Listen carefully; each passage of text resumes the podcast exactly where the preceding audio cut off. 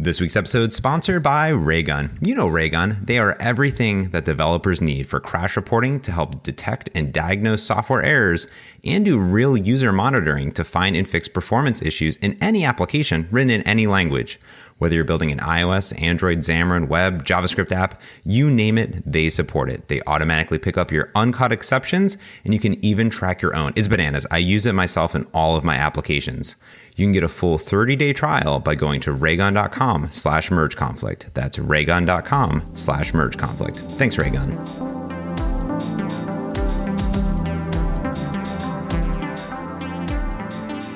James, a couple nights ago, I bored a friend by sitting down and watching a bunch of YouTube videos.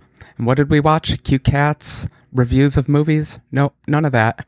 A bunch of ARKit demos because oh man, I Frank, am- I I knew it right. Apple releases a new API, and of course Uh-huh. you're just excited. The bee's knees, everything is amazing, everything is awesome again. Thanks, Apple. Is that what happened? yeah, yeah. Well, that and a million other things. You know me. I, I've been kind of into AR for a while, but I've never actually released an app for it. That's And- true. I mean, I've seen you actually do sessions on AR, not only at our user group, but I think at Evolve, and I think years upon years before that, and also. I've seen some prototype things that you've made that I've been like interested in. Um, So, and we also did an entire episode when Pokemon Go came out to, to kind of talk about the future of ARKit. So, this is something that I think not only you are interested in, but I've been interested in. But for me, it's been just been too complicated. Like, I like math, but I'm not a genius. Okay. Yeah, and that was kind of my excuse too. Um, I understood the math enough to get these demos working and all that stuff, but I also understood um, there's a big difference between getting a demo working and then getting something actually good quality going, and you know, getting all the lighting right, getting models in there, integrating 3D engines, not killing the user's battery. It's kind of a big deal. Um, but now, now Apple has blessed us with ARKit, and they kind of removed the technical hurdle. And so it's just been kind of intriguing seeing what everyone's come up with now that the technical hurdle's gone.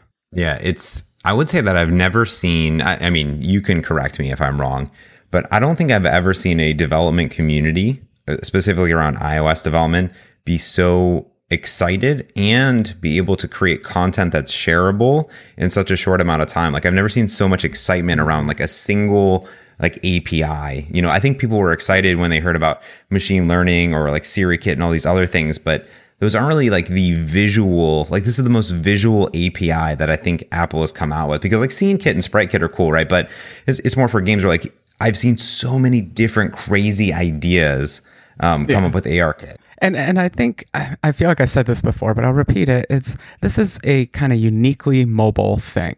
Desktop computers can't do this. Uh, your laptop's not going to do this. It's going to look super awkward.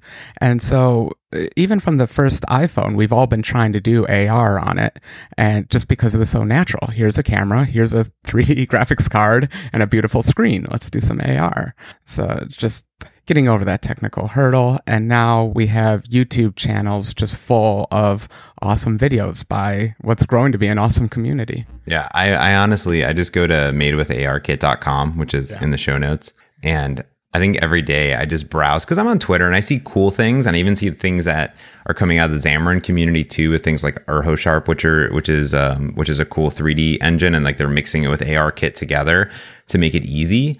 But like some of these things are so ridiculous and like I think the typical things that you see that we expected, like we talked about it in previous WWDCU things about here's a measuring tape and a ruler, you know, like these are things that we expected but I honestly like I did not expect some things such as um, let's just go ahead and recreate the entire aha music video in ARKit that you're you're part of. We have to have a link to that one. It's pretty incredible. I just saw that last night and they did that whole sketch effect from the music video and you could actually walk through a portal and then it did the sketch that, you know, the nice uh, ink on white paper sketch effect for your entire living room. Did it in real time. It was super augmented reality. And that was cool because a lot of the demos that we're seeing, what Apple made really easy is place a 3D object into the world. They made that super easy. It's just a few API calls. But what's really cool is to see the more augmentation of that world, you know, really just manipulating it. So that, that uh, demo is particularly awesome. What Yeah, else? What else? I, let's talk about these videos. They're so cool. I, I mean, I like the idea of of I've seen a few of them where there's this door and you walk. Yeah. You're in. You're anywhere in the world, right? And and the cool thing that you have to remember is that it's not just your like in this aha video, right? They're not just like recreating the video, they're mapping the physical space around you, which I think was something really unique when we talked about AR and, and VR and, and, mixed reality. Like when I really got into the HTC Vive, is because like I had this world and the physical things were mapping around me, or like with the HoloLens, it's like mapped and, mm-hmm. and like this vision through the phone, but like that there's a portal in the phone that is like exposing this world around you. And I've seen yeah. that similar like door example, like out in the real world where you will like walk into like this this wilderness like but you're in the middle of a city. And then you can turn around yeah. and guess what? Behind you is that door but the reverse of it which you're peeking into the city now i'm going to be walking into so many walls walking into so many people and just columns in the way and all that. Because what i was thinking when i first saw that i was like wow that's amazing. I love it. But then i was like eh, do i really want to step into a fantasy world? You know what am i going to do? You know i kill bats or whatever? I don't know. But then it occurred to me and i think i actually found a video on this. Uh, you can create like virtual shopping centers. So mm-hmm. enter this little portal, and now you're in this store that just happens to exist on this pizza land. You know, you could anchor it to any physical part of the world, or you could anchor it right to your house and just always have it there. Yeah, like this one. There's a there's a lot. I think there are gonna be a lot of interesting use cases for the shopping. There's a one where I'm buying pillows for my couch, and I want to look at designs, and I just plop it down wherever I want on the couch, and I can then visualize it with guess what? My actual couch with my actual pillows that already exist that that video is hilarious. That's the wham video, right? it's just mm-hmm. the pillow says wham. Uh yeah. Oh, that that one's fun. My favorite though so far is a dancing lessons one mm-hmm. where it'll show the foot pattern on the floor and then you just have to put your feet over the foot patterns and time it to the thing and hopefully you'll learn the cha-cha or something, I don't know, but I'm kind of excited for that one because I'm a terrible dancer, but I think I'd be willing to look silly in my apartment trying to follow like some augmented reality dance program. Yeah, I like the idea that it's a little bit more than just like augmented. Re- I mean, it's, I think it's, I like the idea of the augmented reality being more of just looking at the idea of virtually interacting with, yeah. I think is really unique because when I look at what the Vive did and kind of brought me into that VR space, I was interacting with mm-hmm. this space.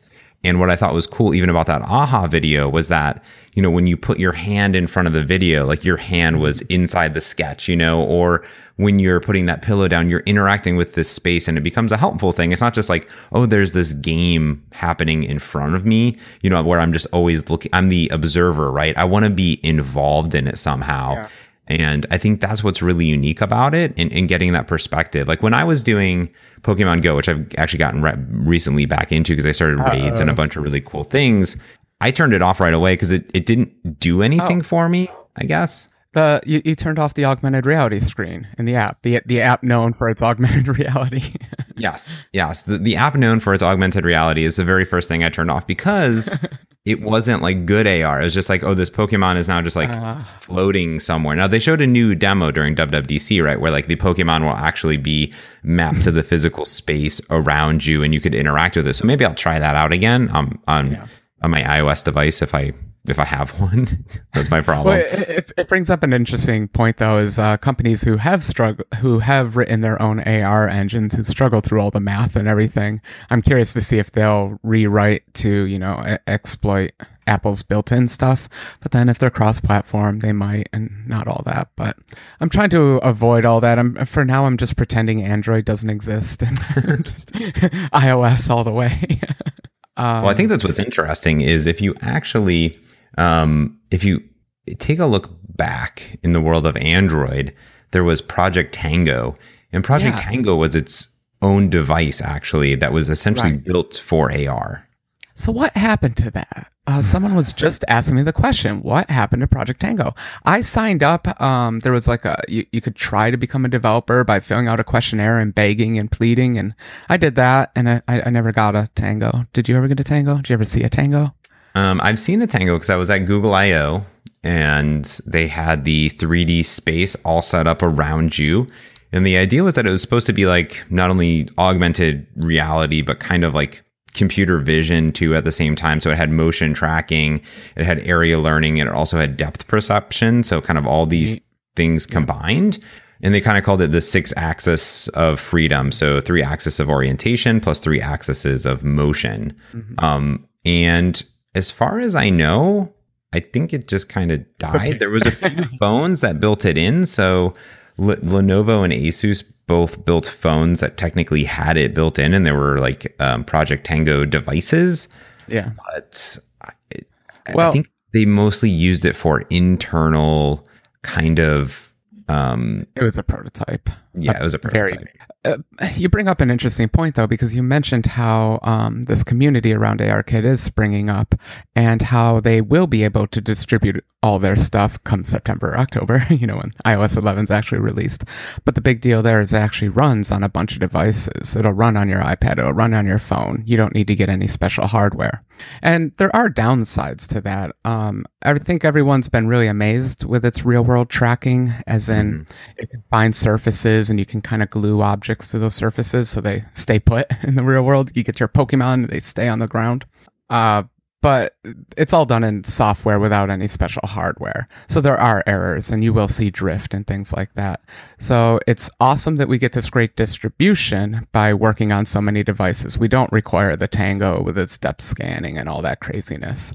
Uh, but I hope in the future we will actually get a few more extra sensors, a few Tango inspired sensors, uh, just to improve it to get those Pokemon really still on the ground fixed. Yeah, it'll be it'll be interesting to see how it evolves because I actually went and there's like a Tango featured applications, and of course I don't have any actual devices that it works with because I never myself also got a Tango device to mess around with. But there's actually like a Hot Wheels game. There's like a Gap dressing mm-hmm. room. But it's what's interesting is that if the Tango applications only literally work with five devices, then does it right. actually exist? you know, that's kind of the the question is like it's you know if if you don't document a feature, you know, if you if you have a feature that no one can use, does that feature yeah. exist? Isn't that the Android story? Mm-hmm. that basically. I mean, so I think what's interesting is that well, augmented reality isn't new. You know, the idea that I think what's new about ARKit is that everybody gets it, and I think. Yeah they don't only just they get it on their phone that's what i'm saying it's like everyone gets to participate so all these app ideas that you're going to see it's like it's not like it's in an elite group of users guess what as soon as ios 11 technically comes out to everyone basically all the devices get it which i think is cool yeah, absolutely. Uh, I, I want to go back to the app ideas one because I'm, I'm facing a conundrum and I need your help. Okay, so I'm ready. I, have I've had three good ARKit app ideas, and so far, three for three, I've seen great demos of them on YouTube already, as in someone else has already done it, and so it's a little frustrating. So uh, I keep debating with myself: Do you think uh, in this world there's going to be room for competition? If you see someone do a cool ruler app, should you try to make a ruler app, or would you just keep racking your brain until you come up with something original? Because it's going to be all originality from here on. That's a good question. I think that there's going to be a a market for all sorts of different applications, and I think that you're going to see a bunch of of applications that do the same thing, and they all do them a little bit different. I think that the best one will win out, right? So that's why you have a thousand different note taking applications, and you have a thousand different calculators, and you have a bunch of different things. The nice thing right now is that nothing is Sherlocked, right? Because actual Apple hasn't built anything Not out much, of the box, yeah. I don't think, um, for it. So I think that there's room for a competition. And I think that just like any other application, you know, this comes into marketing, into the video, into the oh, app boy. icon that's out there, but also using AdWords, not AdWords, but um, search words, search advertisement thing, stuff in iTunes. But I think for me, like that's never stopped me from building an application. Like when I have an app idea, I built Scoreboard, right? I knew that there were other scoreboard applications out there, but I wanted to build an app for me that I thought was super cool, that was designed for the types of games that I wanted to play, and I wanted it to be nicer. So I built yep. it and I said, you know, I'm not going to look out there at other types of applications and things like that. I'm just going to do it, right? And I did it. So I don't know. I just that was kind of my thought. You yeah. know what I mean? So I don't know. I, am in the same place. I mean, I wrote a podcast app after there were already a billion podcast apps out there. So I, am all about putting an app out there for a reason. Like the question wanna... is, do we get augmented reality advertisement? Oh yes. Oh yes, sir. It's coming. I figure I figure that the majority of the use of this app um, is going to come from stores and advertisements in the future, unfortunately. It'll be like, do you want to see that Pokemon? Well, first the Pokemon has to sell you on this pair of sunglasses. but I, I, think that's a ways in the future. We're still in the uh, tech demo phase. You know, first we're gonna come out with all this crazy stuff, and then people are gonna get really tired of it. Two or three years will go by, uh, the technology will improve, and then we'll have real augmented reality. So we are still in the baby steps first place. Yeah, because I think that while ARKit is going to simplify a bunch of things, it's probably not going to do everything under the sun, right? Right. We're we're just trying the ideas right now. We got to see what people are going to find annoying, what they're going to find cute. What do you want? You know, uh, I was joking with my friend. Uh, this is going to be great for the virtual pet industry. You oh know, the yeah, the things that you have to feed constantly. So yeah, they're going to be living on your desk, all your little virtual pets, and hopping around your office and all that stuff. But you know, will it stick? Will people want to collect those Pokemon, or will just go away in a year? But it's cares? A, it's, it's an interesting question because I almost think of augmented reality the same as um, speaking to a dingus. And mm. if that dingus is your phone and you're talking to your Android or iOS device, I don't see a lot of people doing that. And I, you know, listen to a lot of podcasts, as I'm sure you do, and specifically even in Gruber, I, I listen to Gruber a lot on the talk show.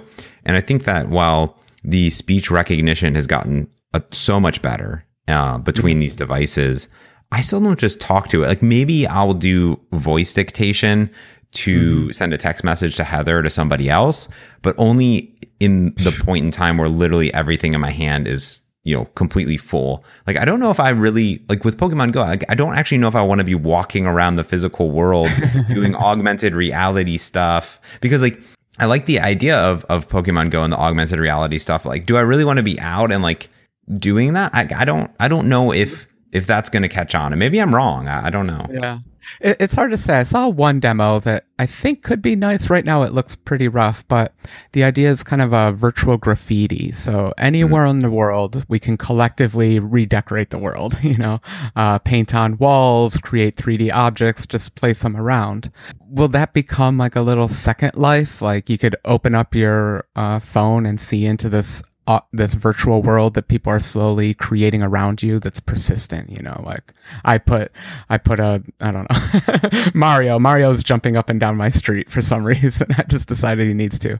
And i think I, I would be half intrigued if it actually took off to wander around people's virtual worlds and see what they find interesting. So there's potential you know. I don't want to um I don't want to assume that everything's confined to what we're imagining today because things yeah. are going to change fast well, now. I like I like that idea though, peering into this virtual world. Imagine like movie companion applications or game companion applications where the actual movie is coming to life around you. Like I don't know if you watched the Ready Player One trailer or not. Oh boy. I have mixed feelings about. I'm not going to get into. I microblogged about it, but um, you know, in that instance, like you're peering and you go into Oasis, like that's in the book and, and in the movie, they go into Oasis, which is this virtual world. Imagine an application where you are peering into Oasis and seeing what is currently there. It's kind of like bringing MMOs to life in a way. Like I remember when there was the Matrix MMO or World of Warcraft mm-hmm. or any of these other ones. You you played these games to get entrenched in the actual yeah. lore and the canon of the actual um, games or the movies. And I think that there's this other potential of of doing that, and also in the physical space as well. I was literally just watching a Vox video, and I watched um, Baby Driver, which is like one of my new favorite movies. it's so good, and they mapped out the route on the actual map of one of the chase scenes, and it was so cool because it's of Atlanta and there was like parts where like and we jumped over here and now we're over here because like and but it, like most of it was actually done almost in a single like you know track or whatever yeah. but then all of a sudden they'd be jumping so imagine you're on that street and then you could watch back the actual you know driving or scene in that in that virtual space mm-hmm.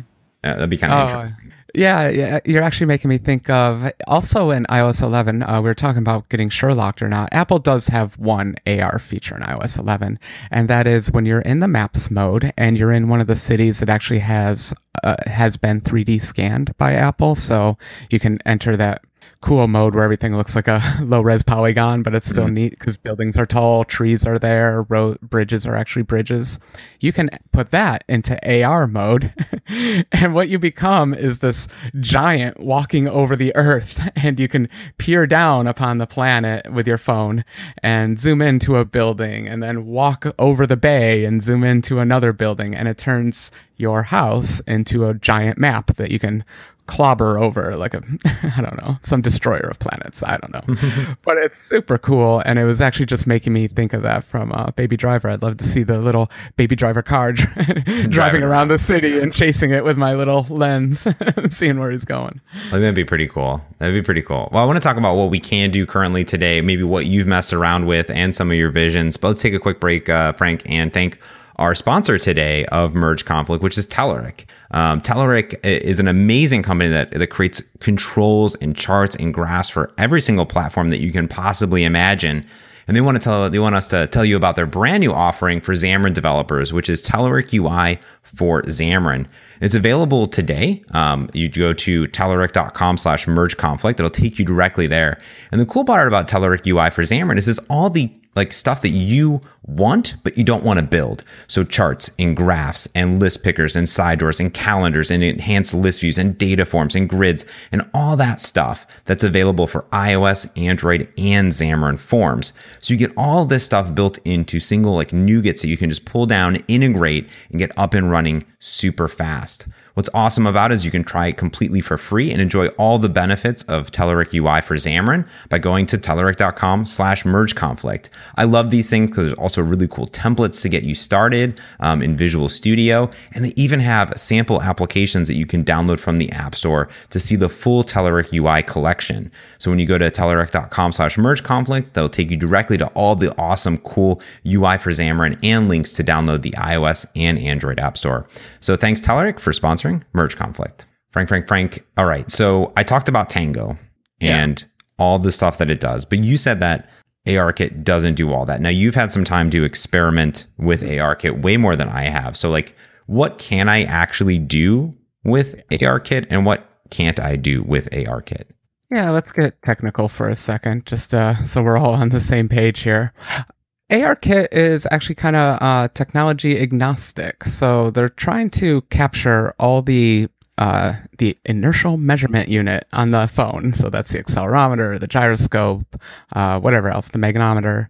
They're integrating all that stuff, and that's kind of fundamentally what ARKit is doing. It's just positioning you and orienting you in 3D space. That's your six degrees of freedom you were talking Okay. about before. Yeah. Now, beyond that, um, you, you also obviously have the video camera and you want to compose a graphical scene.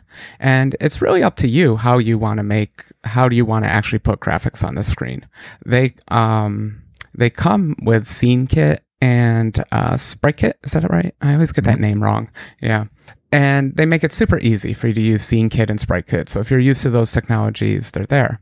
But then Xamarin did something cool and they got the, uh, oh, help me with the pronunciation, the Urho graphics engine running on it. Do you want to talk about that? Well, yeah, Urho Urho Sharp was so Urho itself is a Urho 3D, I should say, is a um originally I think it was like a C library or whatever. And you know Yeah. what we're all about, which is essentially taking C or non C sharp things and making them C sharpified. So Urho Sharp essentially is the 3D cross-platform scenario of that. So when you go to, I think it's github.com slash Xamarin slash Urho, I'll, I'll put in the show notes. But what's really cool is that it's actually this 3D engine that you can put into your application and it supports kind of everything like Windows, WPF, it even supports WinForms, iOS, tvOS, Android, mm-hmm. mm-hmm. UWP, HoloLens to do 3D holograms, and even Xamarin Forms, like I said. So you can build games in it, you can do charts and graphs and 3D stuff with it. But there's a really cool demo. We have this like really cool 3D model that like dances or whatever. Um, and I don't know if anyone's seen it. It's kind of hilarious. So it's this like monster out of a game where you would be killing this monster to even be a boss or something, but mm-hmm. instead it's doing like breakdancing. It's kind of Mhm. hilarious. I love it. Yeah. It's a great demo. it's it, it's pretty cool and and there's some really cool things um essentially with it too which is that they essentially integrated ARKit into the Urho Sharp actual package so what's cool about that is that if you already and it's kind of similar because I think they did this mapping for the HoloLens support because it had to also map out the physical world. So I think there's just some additional APIs that you can tap into to actually I think they call it sharp reality or something like that, where essentially they can just go and you know get the planes, but they've abstracted it into this other layer that um, yeah. to integrate into well, the game engine. I think that's the coolest part here, actually. Um, the HoloLens, as we all know, doesn't really exist because no one can get one. but at the mm-hmm. same time, anyone who's ever used one, it's really a fun device. Uh, just the way it can do wall tracking. And uh, right now, ARKit is limited. It can only find horizontal planes like floors and tabletops. And I don't even know if it can do ceilings either, to be honest. I have to try that one. But the HoloLens, because it's super special hardware and has a bazillion sensors on it, can figure everything out. And the cool thing though is if you write your AR experience in Urho Urho, then um, it should be able to run on the HoloLens if it ever gets released. Yeah. And I think also the idea there is that the, you know, as a Xamarin developer, my problem is that if I want to think about, and I think you said it earlier, starting to create a cross platform application, well, ARKit is only for this device, yeah. and we have to essentially wait for other engines to integrate. And I think Unity integrated it. Now our Urho Sharp has done it. So I think all these other engines will start integrating the t- core technology into into it, which is kind of nice because you want that abstraction almost. I think in a way to say, yeah. well, what happens when Google does release one? Well, I just want to plug it in, right? I don't have to recreate the wheel. Well, think of it this way: we've we've had SceneKit forever to compose a 3D scene and put a camera in it. That's no big deal.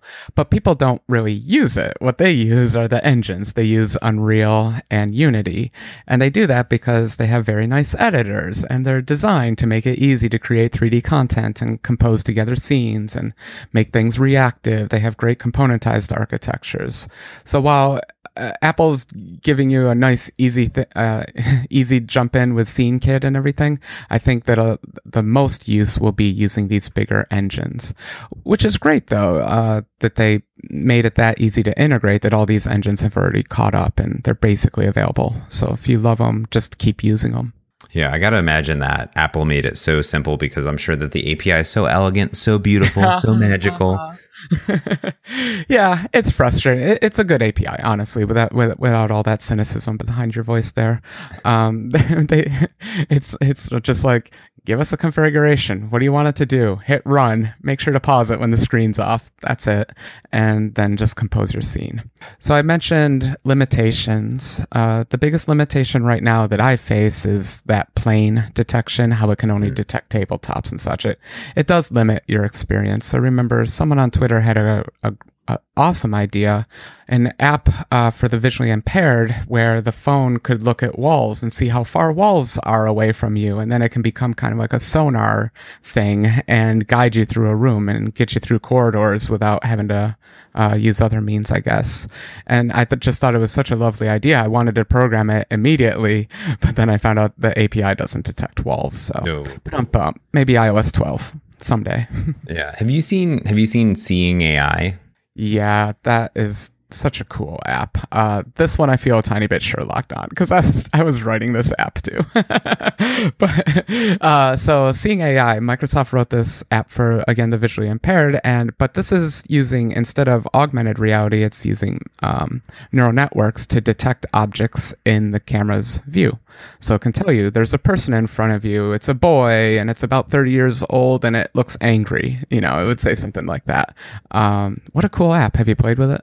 I have. I have it on my iPhone. So it's actually built in Xamarin, which is pretty cool to begin with. Um, and uh, so it's on iOS, and they're, they're, using a lot of Metal APIs and a lot of things like that. And I'm sure that they're really excited to implement Core ML. But I think it's super interesting because you can like scan like your face, Frank, or me, and it'll actually tell you that it's me. And, and it was like super accurate. It was scary accurate. We're at one week, and which is like an internal Microsoft uh, thing that we do every year.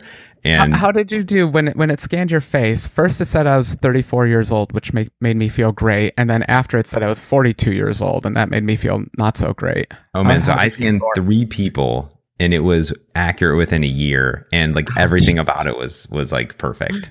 Wow. You it was have very crazy. representative friends. yeah, it was really good. Like, they even have these scenes, right? Which I think is like interesting, right? Because I think scanning text and documents and products is cool, but they have this scene thing, which I think the ARKit may be able to do some interaction with of the depth or whatever it's doing. Because I scanned this desk and it was like computer. It said com- computer turned on, sitting on a desk, and I was like, yeah, crazy.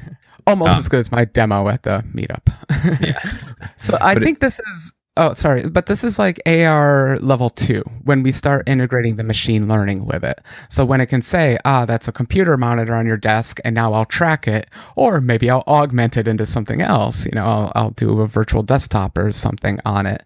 I think that's when we'll get into the more advanced stuff when you have uh, image recognition, object tracking, and augmentation all working together. Yeah, because I think about that world, right, where where yeah, so right now, if you if you can detect what it is, then you can bring in the ARKit on top of it, like you're saying, is that, oh, I know that this is a a credit card because I hmm. right, and then I can bring up the virtual 3D, you know, augmented thing around it, or this is a wallet, or this is a computer monitor, or this is this game. And we're smart enough now to use all of these cool things built in um, to kind of create this immerse world, but it, it has knowledge of the world. I think that's what's powerful is is knowing what's around it. Yeah, and uh, there's even more technologies here, and it was just occurring to me, yeah, your battery's just dying right now. But let's let's keep let- let's keep killing the battery.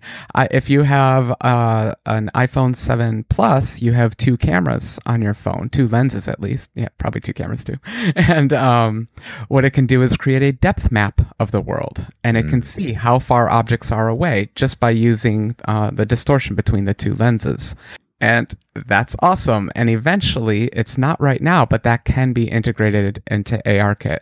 Something you'll notice, um, I don't know if you, oh, I think you did. You caught this demo where someone wanted to map instruct, uh, map out a route. They're going for a walk or something. And what ARKit can do is draw these big blue lines or a rainbow pathway, whatever you need, just, you know, a red carpet to get you to where you're going. And it, it does that very well, but the problem is it doesn't know what a building is. It's not recognizing a building. So these lines will just go through buildings, they'll go through walls, you know, they're they're on the road, cars will drive through them. It has no concept of any of that stuff. But eventually, um, we'll be able to use the depth map from the lenses and integrate it. So I get, I think that again, it's just why I'm so excited. Is all this integration is just coming. It's just all over the horizon. Yeah, I guess what what I'm interested in is like what is practical today. Like we see a lot of these cool demos and like so the aha thing like that's cool mm-hmm. and that might be an app that you download and use once and then you're like all right cool like i'm never going to use that again right so Could what be a game. it could be a game yeah but to but to you like what is the practicality and the realism of these these ideas and these visions that we're seeing to, to actually make real apps are they the full apps are they complementary to apps like how are you envisioning that in in in the next things that you're building Oh, that's a great current. question. I, I think the majority of the uses are going to be complements. Um, people are just going to have some data that they realize that they can visualize 3D, and that'll be a good thing. I guess right now I'm a little more interested in the AR first apps where it's the main thing. Uh, but moving ahead in the future, uh, yeah, it, it's just going to be augmentation of a current view. So what's it good at? It's it's good at horizontal planes. So any AR experience that you think that you can glue to a tabletop, like uh, uh, an RTS game where you're moving troops around a tabletop, or a Dungeons and Dragons clone where you're moving through a dungeon or something like that. It's gonna be awesome for that. I don't. I have a few friends that like to play D and D, and I can't wait until we're just playing on a 3D world on my tabletop and just doing it that way. It'll be a merger of the video game, but you're all you're still sitting around with your friends and having fun and knocking each other's pieces over. Uh, It's going to be all over the board like that, you know. Um, just keep in mind those simple limitations of it. Objects still drift a little bit. You're not. I've seen house planners where you try to like virtually build a house in an empty lot, but I think we're still a little bit of ways from making that a reality. But you know, um, keep it in the apartment, and I think it'll work well. I like that keep it keep it in the apartment that's the, that's the uh, keep that ar in the apartment It, it, it can do outside, but it does, you know, it's precision. Eventually, sensors drift. That, that's just the reality of the world. Um, and until we get perfect sensors, this kind of stuff will never be perfect. Yeah, that makes sense. Well, do you think then, you know, with the iPhone 8 or 8 I guess coming out this fall. Like, do you envision that there is unlocked potential for new hardware then that will be exclusive to like the next evolution of ARKit or do you think we'll still I know we're now we're just we're just hypothesizing things Yeah. to talk about next year on episode 100 and 114 of Merge Conflict, but do you think that's Apple's plans? We're not a tech podcast unless we make, make guesses about the iPhone 8. Uh, my guess is no, we're not going to get any dedicated hardware because the kind of hardware it takes tends to be very high power. Uh, you want to shoot out lasers into the world so that you can do a 3D scan, and that just eats up, will completely eat up battery and goes against Apple's design ethos of making every device thinner and thinner and thinner with a smaller battery but that's not to say it won't happen in the future just not just yet i think they did such an amazing job with the software that they'll just rest on that for a little bit put, keep playing around with the hardware and only release hardware when they have something awesome Yeah, that But i kind of hope i'm wrong Yeah, that's true. Do you think it makes sense for it to be phone focused or tablet focused? Like how how like to me like I don't know. It has to be the phone. The phone is the primary device. Um, tablets are great. I love tablets. They're little computers. They sit in your lap. They're wonderful. But the phone is the mobile device. If we're ever going to have these virtual shopping experiences or virtual art fairs any of that, kind of stuff it's going to be happening through the phone. Hmm. That makes sense. Yeah, I, I don't even own a tab. Well, I have an iPad Pro for testing, but that's about it. Like just to see, like, oh, I need a device that I can install iOS 11 betas on that I'm not carrying around all day, and that's my iPad. So, um, so truth be told i've done all my ar demos on an ipad just because it's a big screen and it's nice um, but I, I have to admit i'm a little bit shy because you do look a tiny bit foolish waving an ipad around in the air whereas i think people give you a smaller pass if you're waving a phone around in the air yeah, yeah. All right. Well, so what else are you building? What are you building, Frank? I'm going to be building nothing, probably. Nothing? oh come I- on I want I coffee coffee somehow augment reality coffee make your own coffee find your way to the coffee shop i don't know we, we, we can augment that app somehow well, I think what you want to do with coffee, um, these are just free million dollar ideas, throwing them out Okay. there. Um, what do you got what you want to do with coffee is that there's all of these um, applications that tell you how to make coffee. There's all these different devices. I mean, whether you're using a Chemex or a pour over or some other device, there's different ways of making coffee.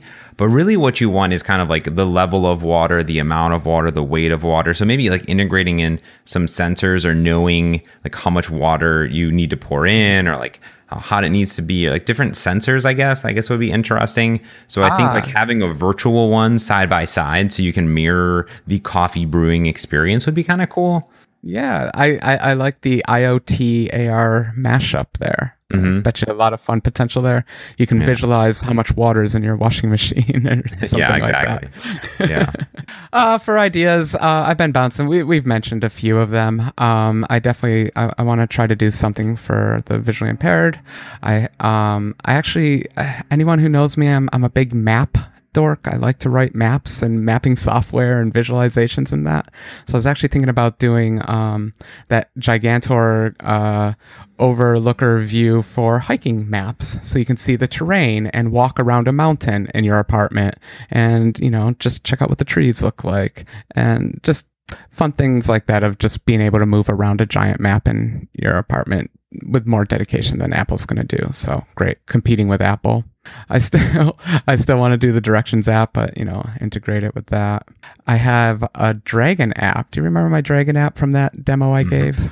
i do Yeah. This is a fun one where you just shoot dragons out of the sky. You know, the world's been infested with dragons somehow. So it was pre Pokemon Go. I didn't have the clever idea of collecting the dragons. Me, I was just going to go murder the dragons. So it's going to be a great, great Hunt the. Dragons app. Yeah. I grew up in the 80s. Give me a break. Uh, so I, I have I have a few too many ideas is actually the issue. Um, so just coming up with one good one uh, to get out before September. That's There the trick. what if you could use continuous and see your app come to life in the 3d world You could program augmented programming. Wouldn't Oh my that be g- great? Calca, Calca in the sky, and just start putting numbers everywhere. just imagine your graphs and charts just like coming and then you can manipulate them like you can walk over it, step over the graph. oh my goodness See, Yeah. there are so much potential for stupid ideas. What a good technology. Yep. You know what I want is just a an augmented reality uh, dry erase board. So then I can Yeah. stick up notes up to the wall, and then I can, you know, I could filter them, and I could say like, show me X Y Z, and but it like knows that it's on the wall or on my desk because I do that all the time. But like, Yeah. I don't know. Uh, There's but like, I don't have a lot of room, right? That's the thing is like I want to have virtual, not just Yeah. virtual desktops, but virtual dry erase boards. Yeah, excellent. And you can just put screens up too. Have a movie running there instead of a poster, things like that. I think that's why I was a little disappointed that it didn't have wall detection built in. I think once we have wall detection, we can start doing a lot of these more fun ones of just having virtual computers, like have your SSH session up on a wall so that you can walk over and see how the log is doing. Walk over Yeah, to another wall, see another log. Yeah, I iOS think, uh, 11.1. and 12. We'll see. we'll see. Have faith, I guess. Well, you know, they made it in Enum. So there's, if you don't know about ARKit, there's an Enum that says like what type of detection you want. What does it say right now? Just like horizontal surfaces. Yeah, there, there's one entry in Enum with one entry. You can choose between, you know, uh, you can have any color you want as long as it's black. So in this case, any plane you want as long as it's horizontal. so we're gonna see a lot of horizontal demos. Ah, people are clever. If you do your math right, you can you can turn a horizontal into a vertical. That's true. Takes a little more effort though. Yeah, just flip it 180 degrees. That's right. Easy peasy. Easy sure peasy. work. All right, Frank. Anything else on ARKit you want to tackle? No, thanks for letting me do an episode. I think uh, we've been chomping at the bit to talk about this one. yeah, well, we got a little bit of uh, listener feedback, some physical, um, actually handwritten, and by handwritten I mean printed out on a piece of paper. what? Yeah, have paper still? The, the, it's a the paper is a thing that still exists and people buy it. And Oh. um, I, I tweeted out a, a while ago. I said, "Does anyone work at Nintendo? Because I really want an NES Classic, and it's basically the only way I'm going to get it without spending a thousand dollars." Got it. And Luce, um, she mail she tweeted me back and she said, "Hey, I, I have one and I don't really want it, and you can have it." And I said, "Cool, I'll, I'll pay for shipping. I'll pay for everything. Blah blah blah." And uh, I got a package from Luce, and uh, it was awesome. We got a handwritten note to both Frank and James. Um, yeah, which is cool. And she's she's written in many a times in the past, and we've we've done a lot of things. But she she took this opportunity to say, "Hey, I'm sending a package, so also I will put in a my questions in physical paper form." Oh, this is special. So we'll actually have to pay attention and answer well. Okay. Yes. I'm ready. So um, she first asks, uh, this is actually kind of a what do we want for the next year type of question. But she said, question one is, uh, what topics do we have lined up for the foreseeable future now that we've hit our amazing and awesome one year milestone? Like, what do we want to see in the next year? Well, we have all the topics that we didn't think were good enough to air, so we have those left. hopefully we won't do those. What what do we want to see in the next year? God, I'm so satisfied right now. I just spent 40 minutes talking about how happy I am. Uh, you go first. Well, I think for me, it's you know, I I want to. We we always just hop on and we talk about whatever is on our mind that week or the week before. So we, what's interesting about merge conflict is usually we we have a, a Google Doc that literally just has like 180 different topics, maybe over 200 topics.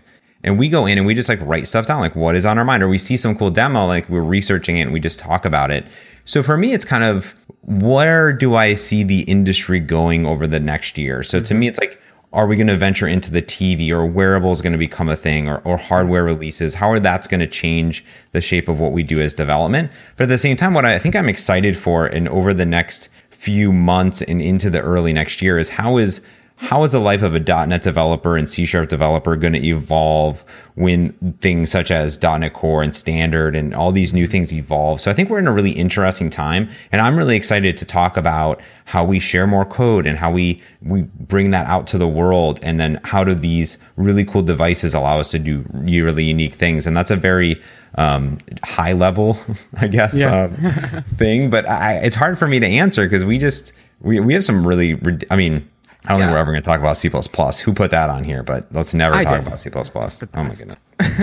Uh, I'm going to echo back a few things you just said there.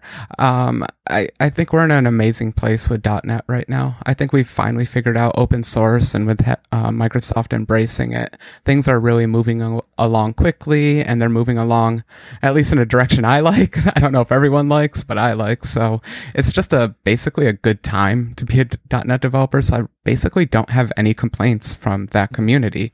And I'm just looking forward to everyone converting all their libraries over so that we even have a bigger and bigger and bigger ecosystem.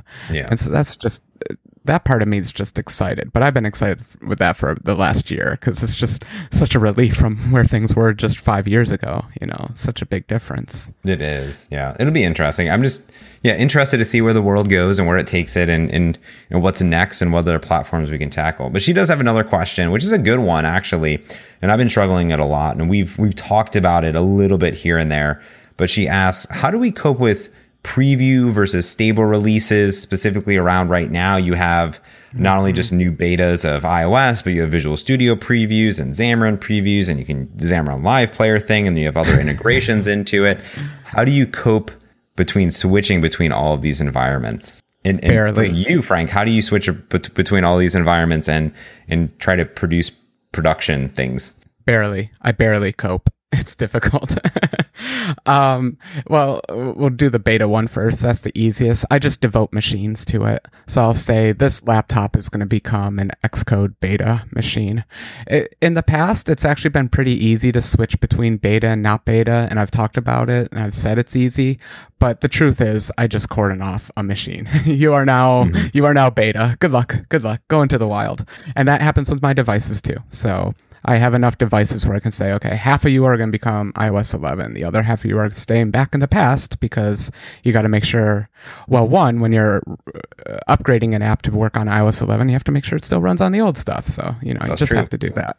And then Yeah. also it's good for comparisons. If something's not working, you don't know whether you can blame it on the beta or if it's your own bad coding. So you just need it for your own sanity. So I, I, I definitely separate the machines. I think that that is the best route to go. I think Visual Studio 2017 has a nice. They have the sandboxed preview and non-preview, so that's really nice because before I never really wanted to up, upgrade and test things. I think as a developer, I've always been um, in the state of mind that I have to be okay with I have to redo my machine at any time type of scenario, and I don't Yeah. want to, but that's just the life I live in. That Fail fast, there. dude. just throw that exception. You know? Exactly. Yeah. Yeah, But I've for- completely I've completely switched everything around so that I can destroy a machine and bring it back up and not, you know, Yeah. in, in an hour or two. Mhm. and and on Mac, you use Time Machine all the time. Just always be backing up with Time Machine. But um, I do the same thing. I'll, I'll be honest with you. So I have two Macs, and um, this is a nice little setup. This is my pro pro James tip. Um, I, I have two Macs and I have a Surface Book. And my Surface Book and my Mac Adorable are my production demo ready machines, which are always unstable all the time. I have another MacBook Pro, um, interestingly enough, which uh, has a Windows boot camp, which is on all the previews, all the crazy bits, internal shenanigans that I'm testing here. And it also has all the Mac and Visual Studio for Mac and Xcode preview shenanigans um, because that's my machine that, like, again, I could wipe around at any time. It's just me expl- experimenting. And I also have um, multiple devices. I actually have, you made a good point. You need devices with different operating systems. And I made the mistake in the past of getting rid of devices that were running older versions of the OS. So I actually had to go out and buy, which becomes very hard to find devices that are running old OSs. But I have two Android devices, a Windows Phone device, I have an iPhone device and an iPad, and then my own personal Android device. And between those devices, they're running, you know, I guess every single one of them is a different Oh, yeah. version of the operating system. Yeah. Yeah, collect them all. yeah. I'm not that bad. Actually, I have an excellent recycling program. When I'm done with a device, I give it to my father. When he's done with it, he gives it to my mother. When she's done with it, she gives it back to me. So I always have a nice stock of super old devices I can test on after they've been through the ringer. That's pretty good. That's pretty good. That's a good idea. Yeah. I should I should do that a little bit more. I think it's better than just a drawer of devices, but at the same time, it's not bad to have a drawer of devices. No, it's not so bad. Yeah. Um, I guess uh, they are making it better. You, you said Visual Studio can run. It's it's m- way more sandbox than it used to be. So uh when things happen, I can switch a computer between beta and not beta. But I have a set of lists of things I go through that I manually do to make sure I can actually switch over. And in general, it's just not worth it. Yeah. And then for production stuff, I just use CI services. I don't actually build any of my apps. So on my own That's machines the- anymore. That's been the biggest benefit, yeah, is um, I, I did that all the way up until just a few months ago. As I always built my releases myself manually on my dev machine, mm-hmm. and I'm thankfully got in the religion that no, that's terrible. So not doing that anymore. Exactly. Yeah, and I um I got to the point where I said um uh, even some new clients that may have uh, you know wanted some work. I go, you know, do you have CI set up? And they go, no. I said, well, part of the contract will be that we set up CI. So better add that in. yeah, so we got to add that in. So, but that's kind of that's kind of how I kind of look at it. But um, yeah. yeah. All right, Frank. Anything else you want to talk about today? No, I appreciate that you got a written letter though. That's pretty awesome. Did get a written. I'll, I'll bring it over. I'll share it with you. Fancy. Pretty great. All right. Well, I think that's about it for this week. I'm excited to actually. I will eventually play with it, but I'm going to wait for. I'll some, make you. Yeah. I'll, I'll, write you a cool coffee demo. Really intrigue okay. you. I like that. I like that. All right. Cool. Well, all right, buddy. Well, until next week, this has been Merge Conflict. You can find us all places all over the internet, mergeconflict.fm. There's your one stop shopping for stickers, but also contact form where you can write on a keyboard and type us in. If you uh, want my physical address, you got to work for it. Um, I don't share that with a lot of people. Um, so there's that. Um, unless you're sending me a NES Classic, I guess. But uh, um, that's about it. You can find Frank at praeclarum. I'm at James Montemagno. The podcast is at Merge On Twitter. And until next time, I'm James Montemagno. And I'm Frank Krueger. Thanks for listening. Peace.